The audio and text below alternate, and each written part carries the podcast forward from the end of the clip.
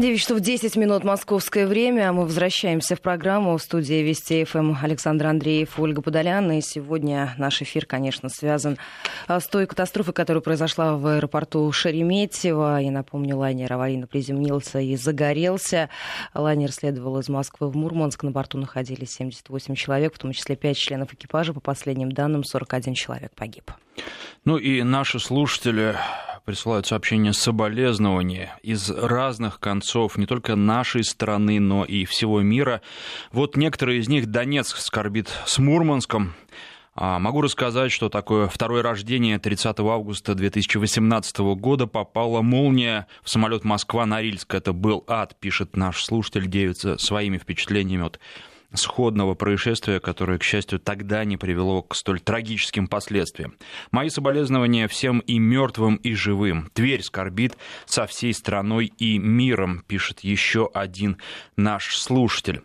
Естественно, вы задаете вопросы. Я думаю, что на эти вопросы будут отвечать э, эксперты, которых, с которыми мы продолжим разговор. Скорбим из Америки. Арман из Цинциннати пишет. Ростов-на-Дону скорбит. Мы пережили катастрофу с Боингом в марте 2017 года. Плачем и сочувствуем мурманчанам и всей России.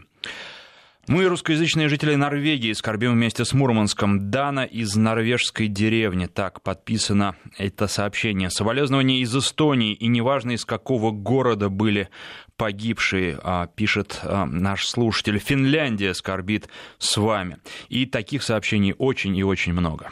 Из последних сообщений, которые приходят по лентам информационных агентств, установление личности большинства погибших а, в катастрофе будет проводиться путем генетической экспертизы. Об этом рассказал источник РИА Новостей. И сейчас медицинские работники, более 10 медицинских работников в аэропорту Мурманска оказывают помощь родственникам погибших и пострадавших в этой авиакатастрофе. Об этом сообщил а, ТАСС, исполняющий обязанности министра здравоохранения Мурманской области. В студии Вести ФМ наш автомобильный обозреватель Игорь Маржарет. Игорь, здравствуйте. Здравствуйте. Доброе утро. Присоединяюсь ко всем словам, которые вы сказали в адрес близких и родных тех людей, которые погибли или пострадали в катастрофе. Это, конечно, ужасно. А на прямой связи со студией специалист по безопасности полетов, бывший командир воздушного судна Александр Романов. Александр Валентинович, здравствуйте. Здравствуйте. Александр Валентинович, вот э, уже имея какую-то картину произошедшего, зная, какие погодные условия были а, в это время, что вы, как эксперты, можете сказать о причинах катастрофы? Я думаю, что ситуация развивалась еще в полете. Если подтверждается информация о том, что попадание молнии было в самолет, по данным, хотя информация это еще э, крайне противоречива, э, вообще самолеты оборудованы оснащены статическими разрядниками, которые должны предупредить были данные последствия. Но, возможно, это одна из причин, которая привела к данной трагедии. Что-то происходило еще в полете, ситуация, которая привела и к таким посадкам, к таким последствиям.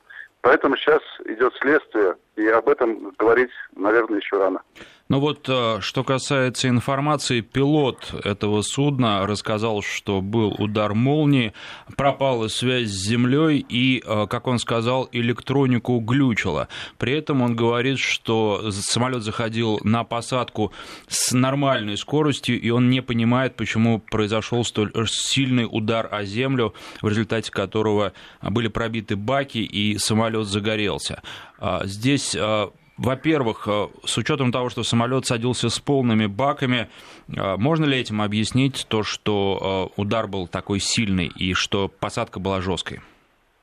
Нет, я думаю, что этим объяснять никто не будет, потому люди прекрасно понимают, что пилоты оттренированы посадить самолет в любой ситуации, с любыми, с любыми скоростями, поэтому здесь опять-таки будет проводиться следствие.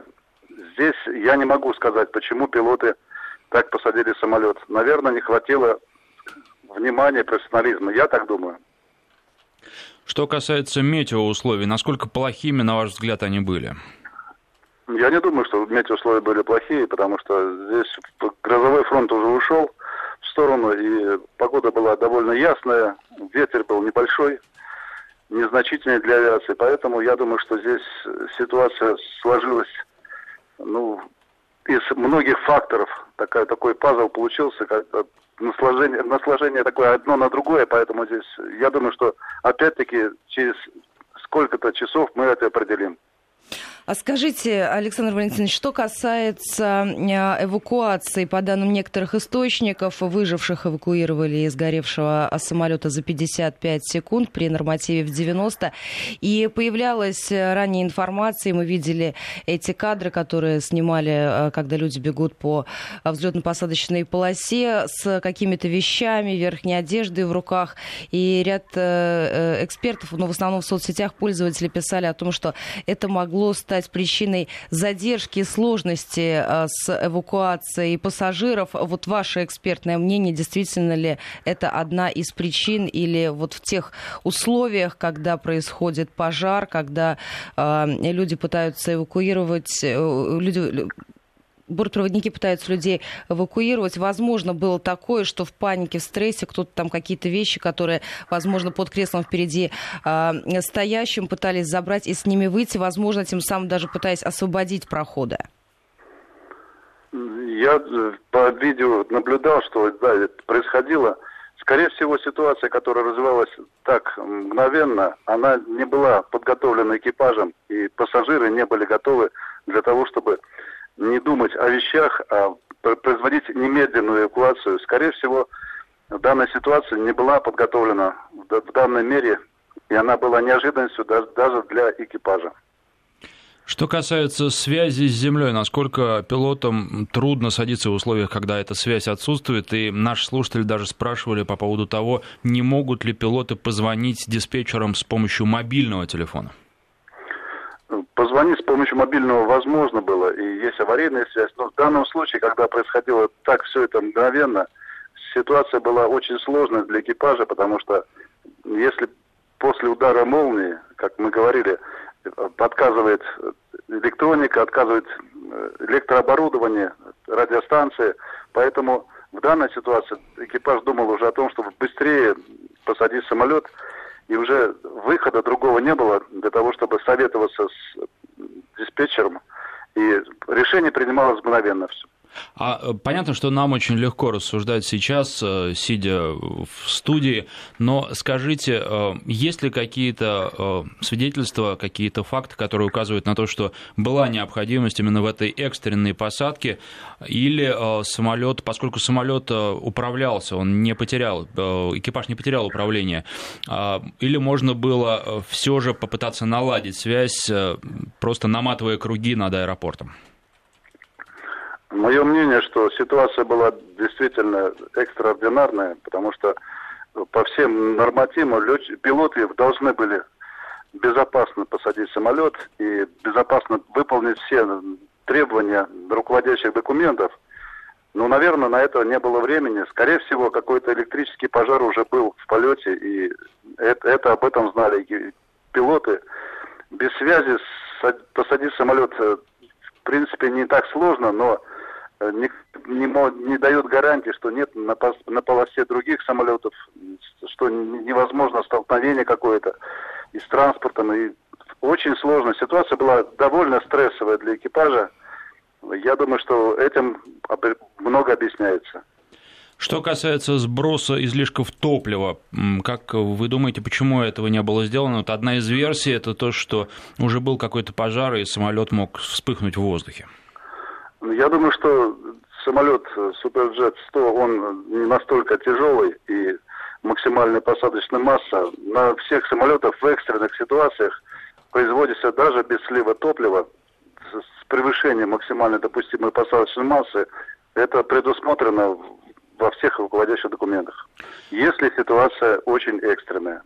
А, наши слушатели спрашивают, почему на Земле не подготовились, а почему не было пожарных вдоль полосы, почему не было а, пожарной пены на полосе, а могли подготовиться, если не было связи с самолетом?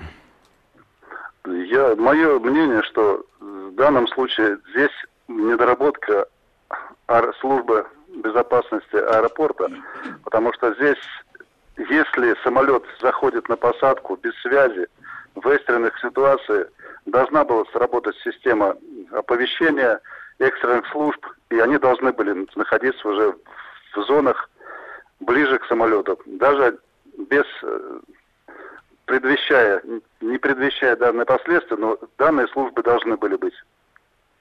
А скажите, что касается сохранности черных ящиков, вот вы видели э, тот пожар, который произошел, что об этом можно сказать?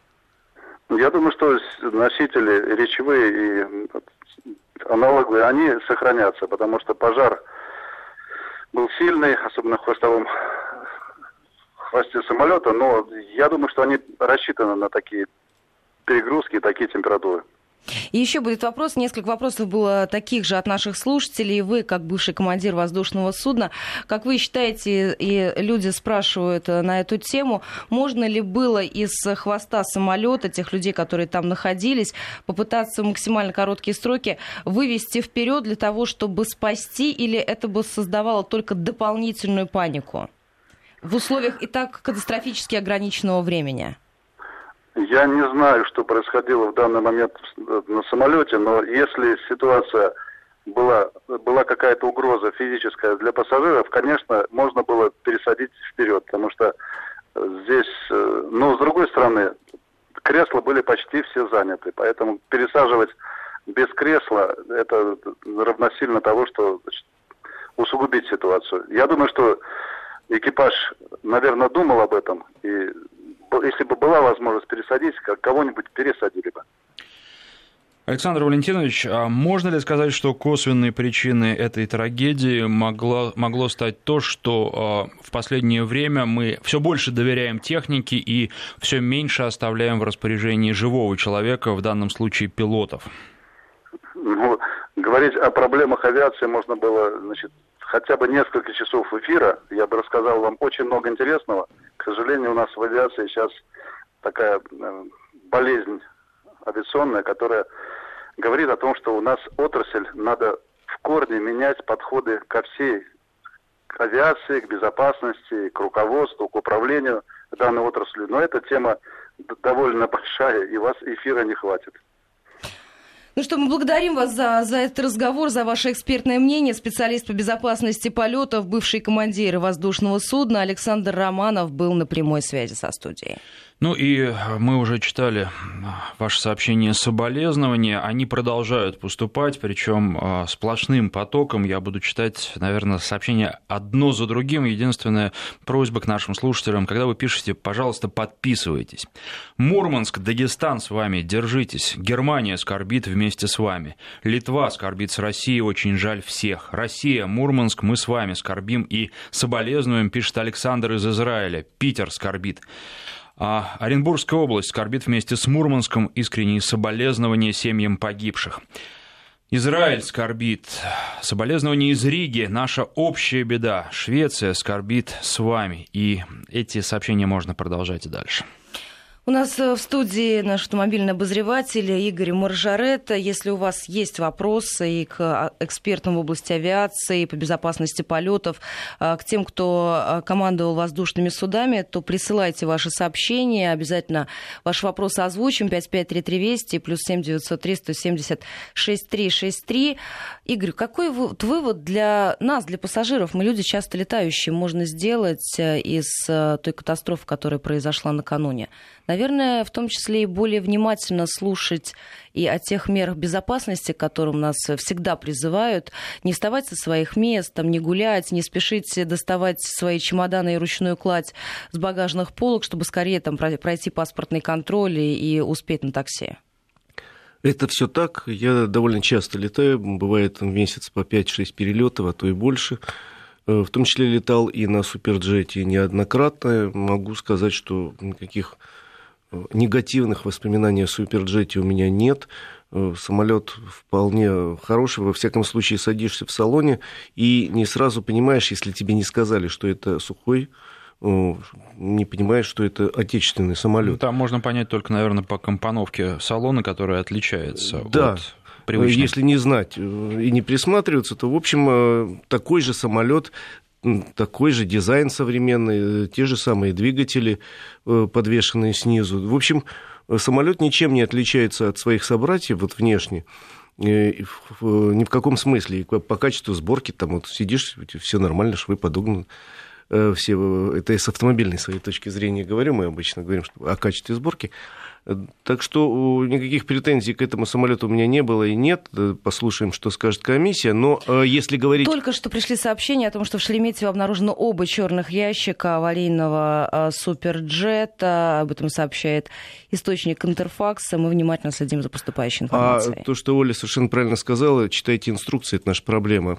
Мы никогда не читаем инструкции, сели в самолет, вот там впереди в кармашке обязательно есть схема компоновки и что делать в, в случае чего. Вот просмотреть никому не помешает. Это первое. Внимательно слушайте инструктаж, который проводит перед вылетом стюардессы. Как правило, мы все занимаемся своими делами, а там что-то показывают, рассказывают. Знаете, вот в такой ситуации это очень может пригодиться.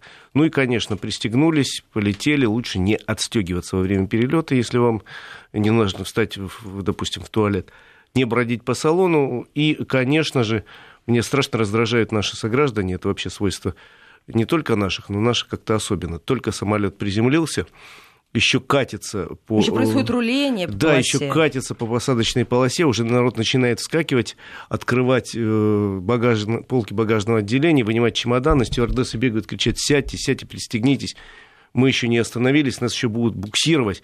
Нет, люди обязательно должны первые встать в салоне, сказать, включить телефон, если, хотя запрещено это, э, когда самолет еще не сел или еще не взлетел, э, и продолжать разговор, когда самолет уже разгоняется, это тоже очень раздражает.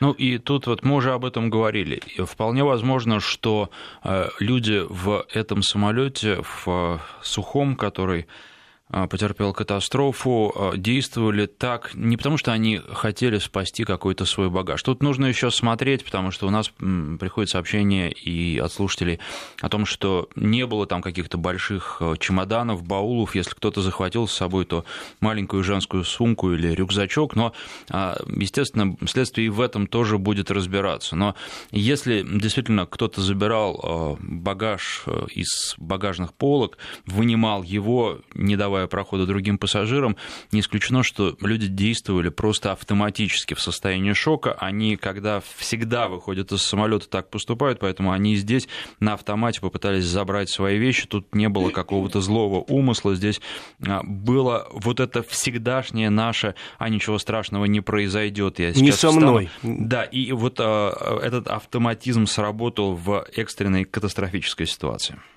Еще и сообщений. Состояние черных ящиков аварийного суперджета приемлемо. Их можно расшифровать. И расшифровкой займется МАК. Самописцы переданы специалистам этой организации. Об этом сообщает Интерфакс. И мы внимательно следим за поступающей информацией. Ну и, наверное, у нас сейчас остается минутка буквально. Минута до новостей. Да, мы поговорим после новостей середины часа о самолетах, э, вернее, поговорим о машинах, я думаю, что некие общие тенденции Конечно в же. автомобилестроении и в самолетостроении присутствуют, потому что и там, и там стремятся снизить вес любой ценой для того, чтобы в первую очередь экономить топливо. Вот э, к чему это может привести, э, мы поговорим, как это происходит на примере автомобильном, ну и, естественно, наверное, стоит обсудить искусственный интеллект, насколько можно ему доверять, потому что а, в автомобилестроении хотят э, этого, хотят вообще, чтобы машины ездили сами без участия человека, но а, судя по тому, что говорят эксперты, до этого еще очень и очень далеко, потому что нерешенных проблем огромное количество. В а, случае самолетов там сейчас мы знаем, что машины и сажают лайнеры, и взлетают они при помощи компьютеров. Но вот так ли это хорошо, наверное, опять же, на примере автомобилей мы обсудим после новостей новостей середины часа.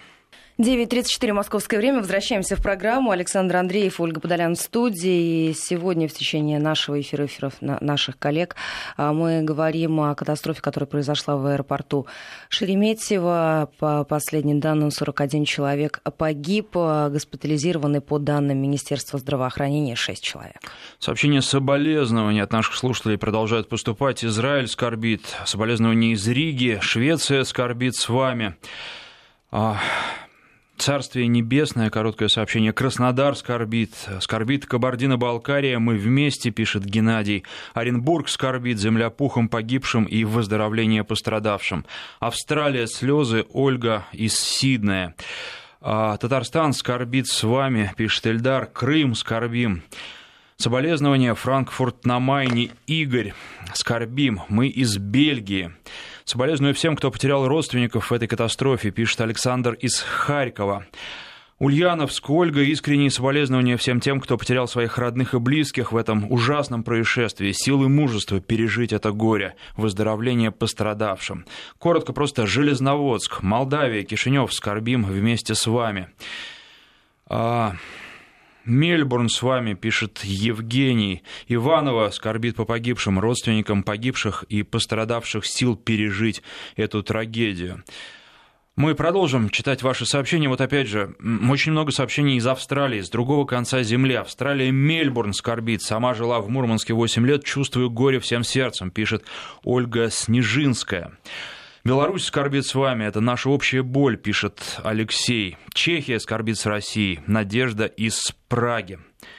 И добавлю, сегодня в Шереметьево обнаружено оба черных ящика аварийного суперджета. Их состояние приемлемое, их можно расшифровать. Расшифровкой займется МАК. Самописцы переданы специалистам организации. А, все последние информации и экспертное мнение в материале нашего коллеги Николая Осипова. Эксперты сейчас посекундно восстанавливают события, которые разворачивались на борту рейса 1492, начиная от момента взлета и заканчивая страшной посадкой. Проверяют и всю информацию, связанную с обслуживанием лайнера на предыдущих рейсах до вылета в Мурманск. Пока известно, что в фюзеляж могла попасть молния, когда самолет уже начал набор высоты. В истории авиакатастроф были такие ситуации, которые заканчивались трагически, но обычно современные самолеты хорошо защищены от грозовых явлений. Однако стопроцентной защиты никто не даст, признается заслуженный военный летчик России Владимир Попов. Конечно, энергетически заряженный самолет, не исключено, что мог подвергнуться влиянию вот этого мощного разряда, в рамках воздушного пространства был и статического электричества. И повлияло на то, что пожар возник в кабельных системе, какой-то из систем управления или радиосвязи, потому что и пилоты теряли связь, и земля плохо слышала или общалась с э, неуверенны, да и управление было затруднено. Так или иначе, примерно на трех километрах от земли экипаж столкнулся с проблемами в электронике и связи. Было принято решение вернуться в аэропорт вылета. Самолет находился в воздухе около получаса. Первый заход на посадку не получился. Пришлось уходить на второй круг. Ситуация вполне штатная. Такое бывает, но чаще, когда речь идет о сложных погодных условиях в зоне приземления. Здесь экипаж мог столкнуться еще и с трудностями в управлении. Заслуженный пилот Константин Анохин указывает на косвенные признаки, которые говорят о технических проблемах. По картинке, которая на видео передана, очевидно, что в принципе, пожарные машины, они подъехали только после посадки а, самолета, после окончания пробега. То есть экипаж не мог про, заранее предупредить землю о том, что происходит на борту. Вот это тоже важно. Есть вероятность, что пилоты не могли ориентироваться на показания приборов. Те либо не работали, либо давали ложные данные. Ориентироваться приходилось, как говорят, на визуальные признаки. Экипаж спешил посадить горящий самолет и не успел сбросить скорость до штатной, сбросить топливо на матовые круги. А это означает, что машина обладала дополнительным весом, что сделало условия посадки предельно экстремальными. Отсюда и тройной удар о поверхность земли. Лайнер сажался прыжками, это чудо, что в таких условиях удалось избежать полного разрушения и взрыва. По сообщениям некоторых очевидцев, Суперджет заходил на посадку уже с видимым горением двигателей, то есть пламя было открытым. Посадка вышла жесткой, были удары о землю, возникли дополнительные повреждения, и крылья самолета вспыхнули как факел. На это было жутко смотреть со стороны, но еще кошмарнее потом наблюдать записи, сделанные пассажирами внутри горящего лайнера. За иллюминатором огненная буря. Салон стремительно заполняет ядовитый дым. Потом медики констатировали, что очень много людей пострадало именно из-за отравления продуктами горения. Когда самолет остановился, вся хвостовая часть фюзеляжа была охвачена пламенем. По аварийным стандартам на эвакуацию отводится 90 секунд. Экипаж смог организовать вывод людей за 55 секунд. По надувным трапам в носовой части люди один за другим выпрыгивали на землю, попадая практически в огненное поле. Авиационный керосин уже вылился из баков и окружил самолет горящим ковром. Спасенные в шоке уходили по полетному полю подальше от догорающего суперджета. Экипаж до последней секунды делал все, что мог. Пилоты оставались в кабине, бортпроводники помогали людям выйти к аварийному трапу. Один из них, Максим Моисеев, так и не выбрался из самолета. Он продолжал вытаскивать оставшихся пассажиров. Бортпроводницы рассказали потом, что растерянных от ужаса людей приходилось буквально силой выталкивать к надувному трапу. Кто-то хватал с собой личные вещи, сумки, чемоданы, от шока не понимая, что происходит. Это породило предположение, что такое поведение пассажиров могло помешать другим успеть покинуть горящий самолет. Оценивать экстренную ситуацию всегда непросто. В истории катастроф похожие случаи были, но даже если они похожи, каждая катастрофа всегда уникальна, комментирует заслуженный пилот Константин Анохин. Психика человека устроена так, что действует состояние испуга, и он э, может что-то схватить свое близлежащее или как и прочее, прочее. Вся вот эта вот э, задача-то и бортпроводников была в том, чтобы предотвратить, ну, в, в данном случае предотвратить панику практически невозможно, потому что я смотрел эти видеосъемки, что показывали. Конечно, мешает, но в то же время вам хочу такой пример сказать. Э, самолет Ил-86 в 2000, в 2000 году э, горел в Дубае. Пожар был.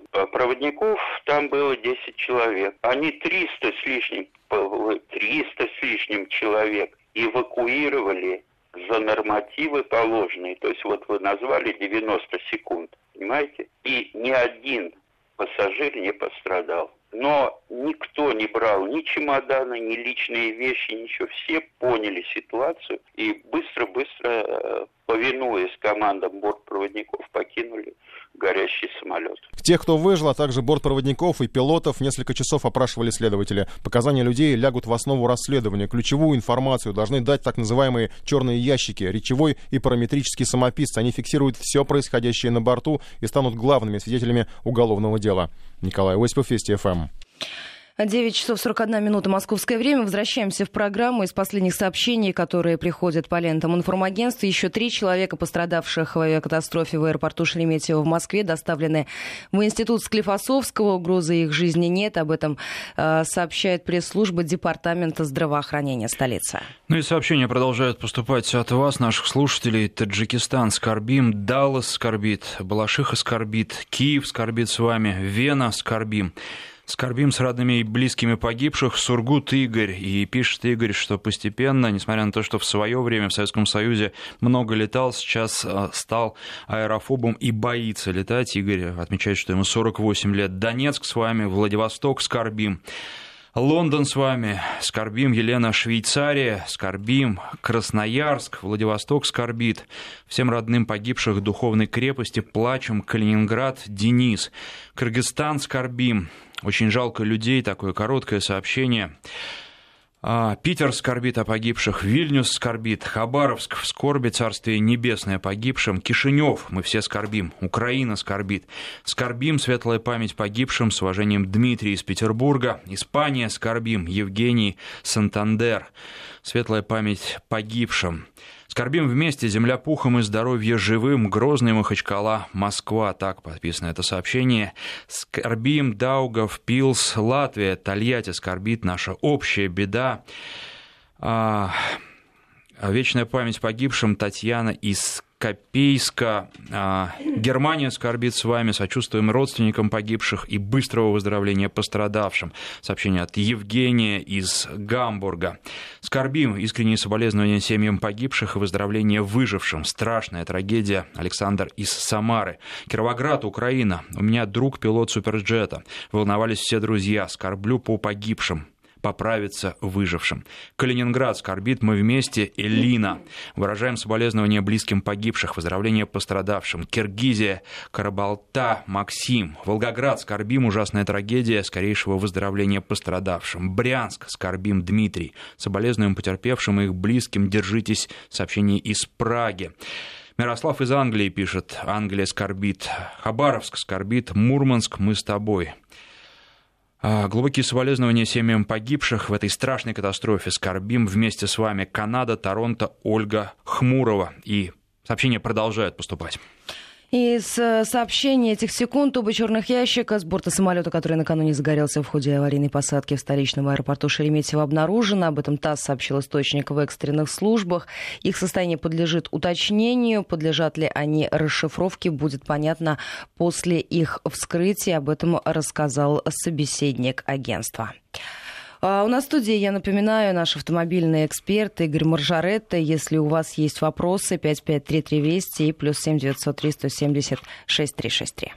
Ну и мы уже заявили тему, хотели обсудить а, современные машины, вообще современную технику. Она меняется, в ней все больше доверяют электронике. Это часто оправдано. Мы все знаем, что системы такие, как э, автомобильный там, АБС и ЕСП, система стабилизации курсовой устойчивости, они в большинстве случаев помогают э, выйти из нештатной ситуации и, наверное, в первую очередь даже не попасть в нештатную ситуацию. Но, тем не менее, не все идет во благо, и то, о чем говорили в нашем эфире уже авиационные эксперты, что сейчас современные самолеты строятся исходя из э, экономии, в том числе экономии топлива, потому что топливо – это а, большая часть э, расходов на эксплуатацию воздушных судов. А в автомобилестроении то же самое. Все легче пытаются сделать, все больше а, в конструкции алюминия, и это тоже не всегда идет э, на пользу, хотя, конечно, сейчас э, в машинах там и другие требования безопасности, потому что они стали складываться так, чтобы э, люди, находящиеся внутри, не страдали, а сама машина просто была смятку, при этом гася удар. Но мы прекрасно знаем, что и это приводит к тому, что, например, автомобили очень часто даже после мелких аварий не ремонтопригодны. Давай для начала пару слов действительно о безопасности автомобиля. Сейчас э, требования с каждым годом все повышают и повышают. Если говорить о новых автомобилях, то и структура кузова очень жестко регламентируется, и материалы, из которого сделан автомобиль, регламентируются. То есть должна быть клетка стальная такая из очень жесткой сверхпрочной стали, которая сохранит э, форму свою в случае даже очень серьезной катастрофы. Э, много прописывается в системах безопасности, но при этом вот если вот все-таки вспомните сегодняшние аварии и немножко экстраполировать на обычный автомобиль, вот каждый из нас вспомнит, есть ли у нас в машине огнетушитель, где он лежит. Потому что мне однажды в жизни приходилось тушить пожар в машине, не в моей. Я ехал по трассе, и рядом автомобиль загорелся. Остановился. И вот я такой опытный, я знал, что у меня есть огнетушитель в багажнике, я бросился его доставать, и достать его не смог, потому что он был пристегнут таким специальным креплением, которого я не знал как раскрытие. Слава богу, пожар был небольшим, удалось нам потушить с помощью э, нескольких бутылок пепси-колы. Загорелось под капотом там у «Волги». Но, в принципе, э, есть же требования по хранению... Это я просто к сегодняшней истории все отношу. Для себя какие-то выводы пытаюсь сделать. Э, тот же огнетушитель должен быть в салоне, между прочим. В салоне в таком месте, где можно его быстро достать, но при этом, где он бы не мешал. И ни в коем случае, вот это категорически, Саша, ты, ты со мной согласишься, нельзя огнетушитель держать, допустим, как некоторые люди раньше любили очень на, на задней полочке. Типа легко будет достать. Но в случае аварии он хорошо полетит. Но это так о бытовой безопасности, о том, что огнетушитель должен быть и должен быть в салоне, в том месте, где его легко достать. Ну а если о системах безопасности автомобиля, то да, все совершеннее и совершеннее становится машина. И одна из причин того, что у нас э, меньше людей гибнут на улицах и на дорогах, это то, что автомобиль срабатывает система безопасности, подушки срабатывают, э, кузов такой жесткий. Но, однако, доверять полностью, стопроцентно всем, что вот я могу сесть, и системы э, многочисленные электронные помощники в машине э, полностью обезопасить меня совершенно не стоит. Абсолютно не стоит. Потому что, во-первых, все зависит от человека, который сидит за рулем, этот человек должен быть все время в... скоординирован, все время внимателен, не отвлекаться на какую-то ерунду. И вот мы говорили о пассажирах самолета, которые даже в обычной ситуации тут же при посадке самолет еще катится, хватают чемоданы. То же самое в машине, знаете, при э, любой ситуации хвататься за телефон, а вот звонок, вот смс пришла, вот переключу радио, не нравится мне эта программа. В первую очередь внимание на дорогу, в первую очередь внимание э, ситуации, которая происходит вокруг, а потом уже тянуться к телефону, потом уже думать о, о музыке, и даже о такой важной вещи, как о температуре в салоне. То есть, если вы э, пытаетесь перенастроить климат-контроль, во многих современных автомобилях, кстати, очень многие функции зашиты очень глубоко в компьютер. То есть раньше там была ручечка, покрутил, и температуру в салоне выставил. Или там нажал на кнопочку, включил подогрев сидения. Или там единственную кнопку нажал, уже радио играет. Сейчас все сложнее и сложнее становится управление автомобилем. Еще раз говорю, если вспомнить современные модели, там масса функций выведена э, на экран э, дисплея и найти какую-то функцию бывает довольно сложно, и человек так начинает нервничать, там, а, а вот как это сделать, там, включает, выключает, ругаться на эту систему и отвлекается от дороги. Делать это нельзя, и по максимуму, если вы что-то хотите найти, или заранее освоитесь с этой системой, она бывает довольно сложно, лучше изучить заранее, чем делать это во время движения по скоростному шоссе, э, либо э, уж сделайте на остановке или перед тем, как выезжать в дорогу, отрегулируйте и э, температуру в салоне и спереди, и сзади, отрегулируйте кресло, там, я не знаю, угол, там, сиденье, э, иные какие-то позиции, сделайте там, э, выберите музыку, которую будете слушать, чтобы не отвлекаться от управления автомобилем, это самое главное в дороге, потому что все остальное это ерунда, согласитесь. Ну и еще раз говорю, что современные системы, они, да, могут помочь в некоторых случаях.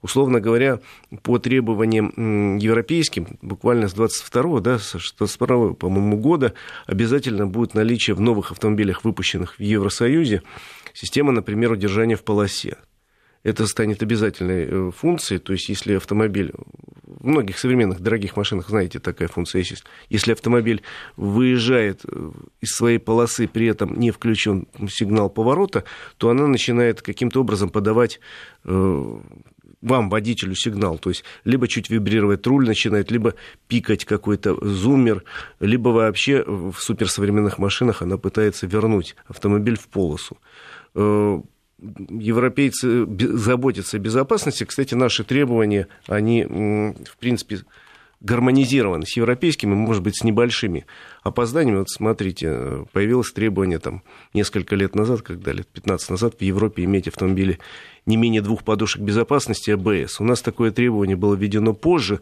но де-факто все э, автомобилестроители в России уже давно выпускают автомобили не меньше, чем с двумя подушками безопасности, и АБС стоят в автомобилях даже ну, устаревших, которые создавались по 40 лет назад. Э, поэтому и к нам придут такие требования, и системы такие появятся, и удержание в полосе, и э, системы, которые притормозят автомобиль, если вы не заметили какое-то препятствие, и э, круиз-контроль э, с функциями адапта... э, с адаптивными функциями, то есть это то же самое, когда э, электроника увидит э, разные сенсоры, датчики увидит впереди препятствие и начнет тормозить автомобиль, даже если водитель этого не сделает. Но однозначно говорить о том, что завтра э, все эти системы заменят водителей, и можно будет сидеть спокойно э, на переднем сидении и что-то там делать в социальных сетях, этого не будет. Ну и мы возвращаемся к трагедии, которая произошла в Шереметьево. Стали известны подробности гибели члена экипажа самолета Сухой Суперджет-100 в этой а, катастрофе. Максим Моисеев, бортпроводник, а, погиб, пытаясь спасти пассажиров, которые находились в горящем хвосте лайнера.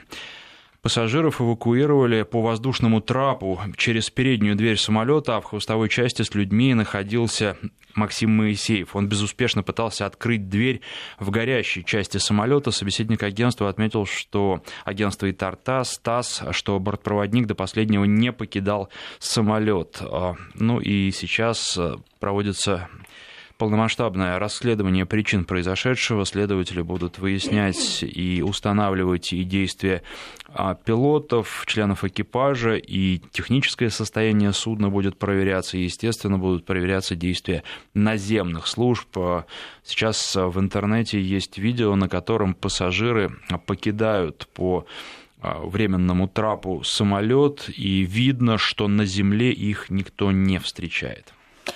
И я напомню об черных ящика с борта самолета, который э, накануне загорелся в ходе аварийной посадки в столичном аэропорту Шереметьево, обнаружены. Их состояние подлежит уточнению. Будут ли они расшифрованы, будет понятно. После их вскрытия об этом рассказал собеседник агентства ТАСС. Ну и продолжают поступать соболезнования от наших слушателей. Здравствуйте, Ольга Александр. Скорбим Дмитрий из Аликанте, Испания. Скорбим очень переживаю. Ветеран аэрофлота Виктор Иванович. Глубокие соболезнования семьям погибших в этой страшной катастрофе. Скорбим вместе с вами. Канада, Торонто, Ольга Хмурова. Германия скорбит с вами. Боже, дай сил выжившим и родственникам погибших пережить это горе и ужас. Мы с вами, братья Леонид из Германии. Армении, Таджикистан скорбит.